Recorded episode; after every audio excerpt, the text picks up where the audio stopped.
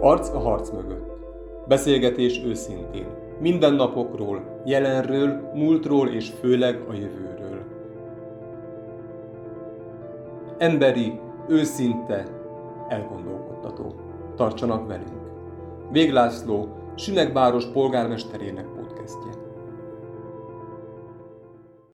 Arca harc mögött címmel indítunk egy új podcastet Sümegváros polgármesterével, Véglászlóval fogok beszélgetni. Hát mi felállítottunk egy tematikát, és próbálunk ahhoz ragaszkodni, aztán az idő meg a beszélgetésünk majd eldönti, hogy mifelé sodor minket a beszélgetés a továbbiakban, illetve természetesen az önök visszajelzése is.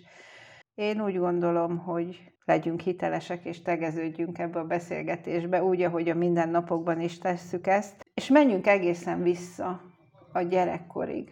A gyerekkorig, annak abba, abba az ifjúkorban, amikor már a kamasz fiú eszmél, és előveszi a könyveket, és szeret olvasni. Nézzük meg az emberi oldalát a polgármesternek. Mi volt az első olyan meghatározó olvasmányod, amire máig szívesen emlékszel vissza? Hát akkor talán kezdjük ott, hogy ez talán előbb kezdődött, mint a, a serdülőkor, mert tényleg olyan érdekes, vagy hát nem tudom, hogy ez mennyire gyakori, de szerintem azért viszonylag ritka dolog, hogy valaki még hat éves kora előtt, tehát mielőtt iskolába megy, tud írni, olvasni. Én tudtam, én már a nagycsoportos koromban azt tudom, hogy olvastam, sőt írtam saját könyveket is. Ezekből édesanyám még most is őriz néhány példányt. Szóval én nagyon korán kezdtem el olvasni, és hát természetesen végigmentem azokon a stációkon, amin általában mindenki, a mesekönyvek, különböző kalandos könyvek, indián, indián regények. regények természetesen, de az indián regényeken túljutottam tulajdonképpen már tíz éves korom előtt, és akkor, és ezt azért is mondom el, mert ez, ez talán a további életem szempontjából is egy elég jelentős dolog volt. Olyan negyedikes koromban rákaptam a, az útleírásokra. Tehát kinőttem az indián könyvekből, és akkor elkezdtem falni ezeket az útleírásokat, és azok közül is különösen a sarkutazások története érdekelt a legjobban. Útleírás, tehát ezek kon- konkrét útleírások voltak? Persze, tehát ezek nem, nem, nem, nem fikciók voltak. Persze, hát a vadon szavát is olvastam én, de nem, ezek Amundsen, Nansen, tehát ezek valódi expedíciók leírásai voltak, de hát ugye ezek azért elég kalandos dolgok, még hogyha valóságosak is.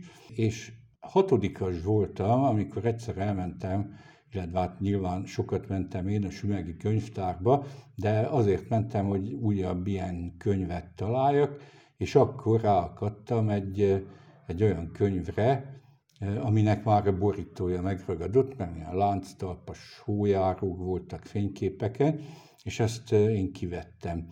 Aztán kicsit csalódnom kellett, mert ez az 1956-57-es nemzetközi geofizikai évnek egy ilyen összefoglalója volt, amiből én akkor hatodikasként azért nem túl sokat értettem persze, de itt olvastam arról először, hogy hogy a Földön vannak mágneses pólusváltások, tehát hogy most északi irányba mutat a, a tű, és akkor egyszer csak megfordul, és pontosan ellenkezőleg mutat, és ez nagyon elkezdett izgatni, és én akkor hatodikas koromban határoztam el, hogy én geofizikus leszek, és ehhez ragaszkodtam is és az lettem. És, és az lettem, igen.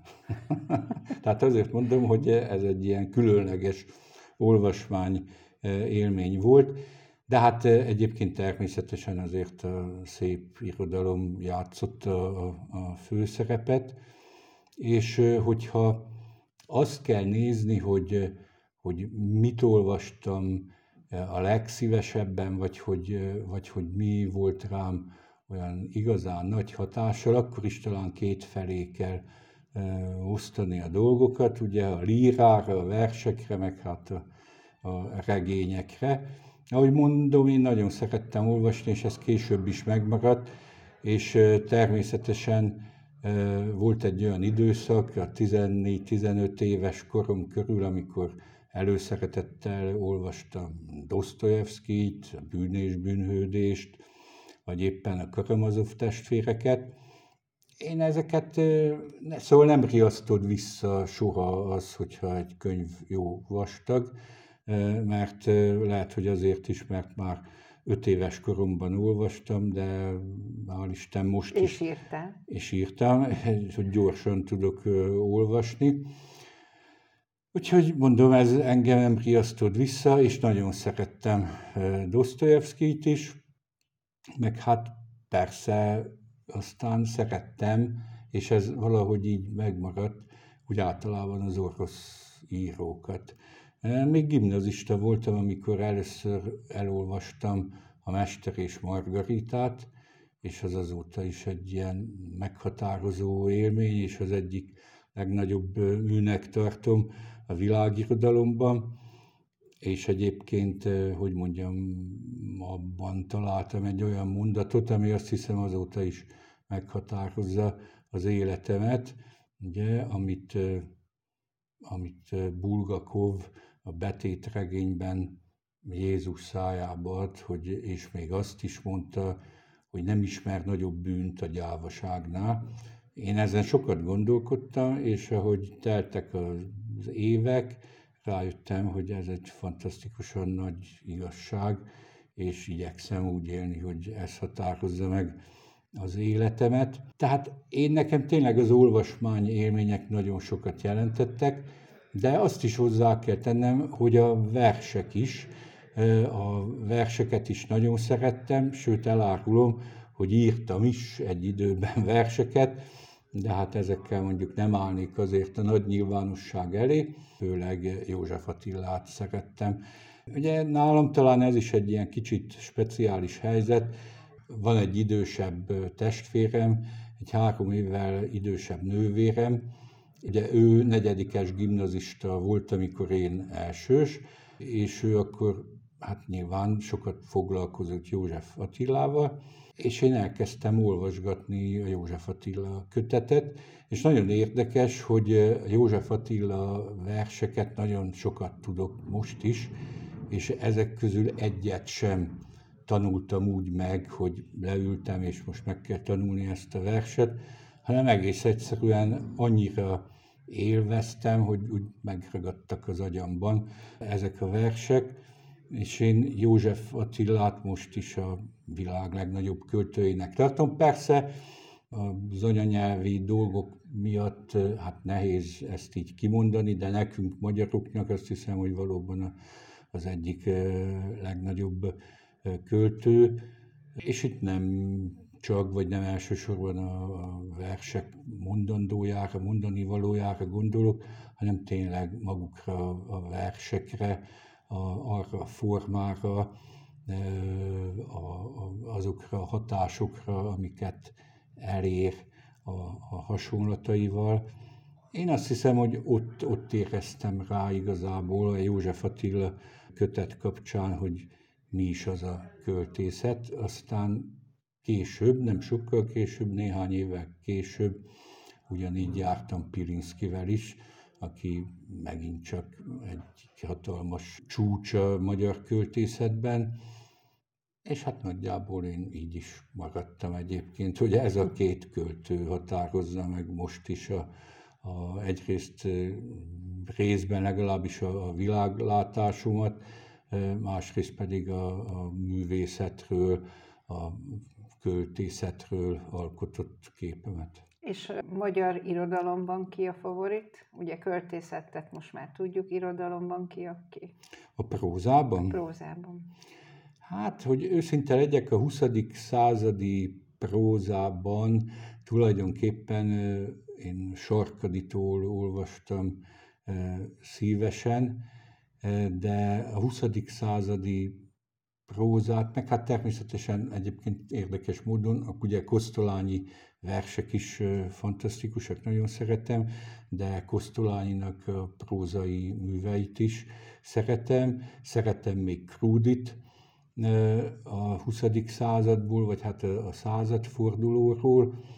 Jókait korábban olvastam, tehát az, az szintén még ilyen félig, szinte gyerekkori élményeim Éppen a múltkor hallottam egy ilyen beszélgetést, nem tudom, valamelyik rádióban, vagy talán a tévében, hogy a mostani gyerekek nem szeretik olvasni mondjuk az aranyembert, meg általában a, a jókai Igen, köteteket. volt is szóról, hogy kikerül a kötelezők közül. Igen, hát ez engem egyébként teljesen megdöbbentett, és, és mélyen nem értek ezzel egyet.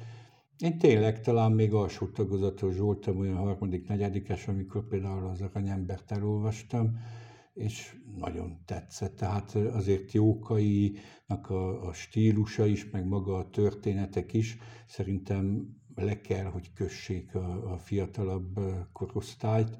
És már akkor elgondolkodtam azon például, hogy az aranyemberből milyen fantasztikusan jó filmet lehetne csinálni. Hát nem tudom, hogy sikerült-e ez azzal a, a filmmel, amit azért biztosan mindenki látott, már az 50-es években készült ez a film talán, vagy a 60-as évek elején, de talán most is érdemes lenne újra elővenni egyébként a filmgyártásnak ezeket a jókai regényeket. Tehát jókait azt szerettem, meg hát mixátot is, persze, én eleve szeretem az ilyen kicsit anekdotázó stílusú regényeket, és azt ugyan már jóval később fedeztem fel, ugye ötfösnek az utazása Balaton körül, eh, ahol ugye süvegről is bőven van szó, például abba is teljesen bele szerelmesedtem. Eh, elsősorban a stílusa miatt nagyon élvezetes szerintem. Ennek a kerüljön ki a kötelező olvasmányok közülnek az volt az indoklás, hogy nehezen olvasható jókai, túlságosan terjengősek a mondatai, és nem kötik le a gyerekeket. Nekem 13 éves a fiam, ugye nekik most volt kötelező az aranyember, hetedik osztályban gond nélkül vitt. De nem csak ő, hanem az egész osztály, ehhez azért kellett egy kiváló magyar tanár, aki ezt úgy adta elő, hogy élmény volt a gyerekeknek feldolgozni. Szóval én azt gondolom, hogy nem szabad általánosítani ebben sem. Persze, én is hallok mindenféle véleményt, tehát a tanárok közül is, a tanári karból is, hogy a gyerekek ilyenek, vagy olyanok. Ugye van, aki azt mondta nekem, hogy gyakorlatilag arról ő már letett, hogy tanuljanak a toldiból a gyerekek részleteket, ahogy nekünk is meg kellett ha nem örül neki, hogyha ő felolvashatja az órán, és mondjuk oda figyelnek, de hát nyilván ez azért az osztály összetétől is, összetételétől is függ, meg nagyon sok mindentől, de hát én azt hiszem, hogy, hogy érdemes lenne erre vigyázni, és arra nevelni a, a gyerekeket, hogy sokat olvassanak, mert én azt el tudom mondani személyes tapasztalatból, hogy nekem tényleg sokat segítettek az olvasmány élményeim az életem során, tényleg számtalan esetben, és én a mai napig hálás vagyok a tanáraimnak is, és itt egy valakit mindenképpen szeretnék is megemlíteni, Treyer Vera nénit a gimnáziumban, aki ugyan irodalmat nem tanított végig a négy évben, mert aztán utána már csak történelmet tanított, de, de ahogy ő tanította az irodalmat, az egyszerűen, meg a történelmet is egyébként, az egyszerűen élvezetes volt. A másik oldalon viszont, és ő ezt el is mondta sokszor, ő megkövetelte a memoritert. Tehát az, hogy a, az Odüsszeának a, az első énekét most is el tudnám mondani, vagy a Hamlet nagy monológót, meg hát nyilván a versek közül egy csomót, az főleg neki köszönhető, és én mélyen nem értek egyet azzal az állásponttal, hogy hát a mai világ annyira felgyorsult, és ennyi mindent úgysem lehet megjegyezni, fejben tartani. Tehát mindenkinek a kezében ott van az okostelefon, megnézi a Google-on, mondjuk, de hát egyrészt az nem ugyanaz, másrészt pedig én azt mondom, hogy lehetnek, és vannak is olyan helyzetek, amikor mondjuk nincs térerő. Ugye? Meg hát különben sem túl elegáns, hogyha valaki bizonyos kérdésekre, bizonyos szituációkban nem Előkapja tud válaszolni. Így van, nem azt mondja, hogy elnézést, akkor kiguglizom. Hát Hát igen, azért az alapműveltség, meg még azon egy picit túl kell az olvasás. Most mi van az éjjeli szekrényen? Hát most az az igazság, hogy készülök egy vizsgára, egy záró vizsgára, úgyhogy most az én éjjeli szekrényemen főleg a közbeszerzési törvény, meg különböző kommentárjai vannak. Egyébként az is elég érdekes. Szép irodalmat is olvasgatok, hogyha van időm. Most Hanvas Bélát vettem néhány könyvet egy-két hónappal ezelőtt. A Borg filozófiáját olvasgatom szabadidőmben. Ugye Hanvas Béla is egy viszonylag régi szerelem, de hát bevallom őszintén, hogy ezért nem tudtam nagyon sok művét elolvasni. Most próbálom ezt pótolni, mert őt is egyébként egy hatalmas alaknak tartom. Hát nem is a magyar irodalomban, abban is, de inkább a, a filozófiában, az eszme történetben. Eléggé széles a spektrum a geofizikától a Igen. Hambos Béláig egy kis Mester és Margaritával megcsöpögtetve, de én úgy gondolom, hogy amit elolvastunk, azt nem veheti el tőlünk senki, ugyanúgy, mint azokat az élményeket, mint amiket megéltünk, és az olvasás az egyik legszebb élményünk.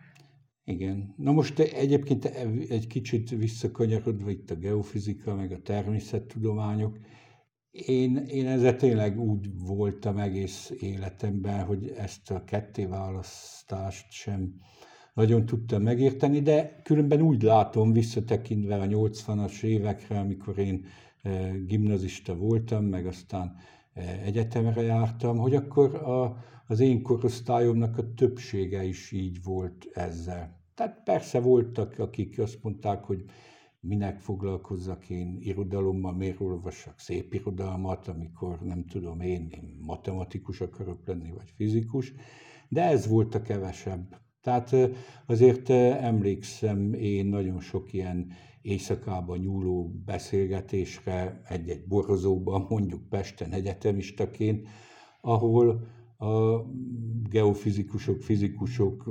matematikusok, akik ott ültünk egy asztalnál, hát véletlenül sem a fizikáról beszéltünk, hanem pontosan az irodalomról, a filozófiáról, a, a politikai dolgokról, amik nyilván érintették a, a filozófiai kérdéseket is, tehát ilyeneken szoktunk mi órákon át beszélgetni, vitatkozni, és nem a szakmai dolgokról, tehát ez teljesen természetesen hozzátartozott az életéhez minden értelmiséginek vagy értelmiséginek készülő fiatal embernek. Ne szaladjunk ennyire előre, mert a pályaválasztás és egyetemi évek a következő beszélgetésünk témája lesz majd. Ezt most köszönöm, és azt hiszem én is elmegyek egy könyvesboltba, mert Hanvas Bélához kedvet csináltál nekem. Köszönöm szépen.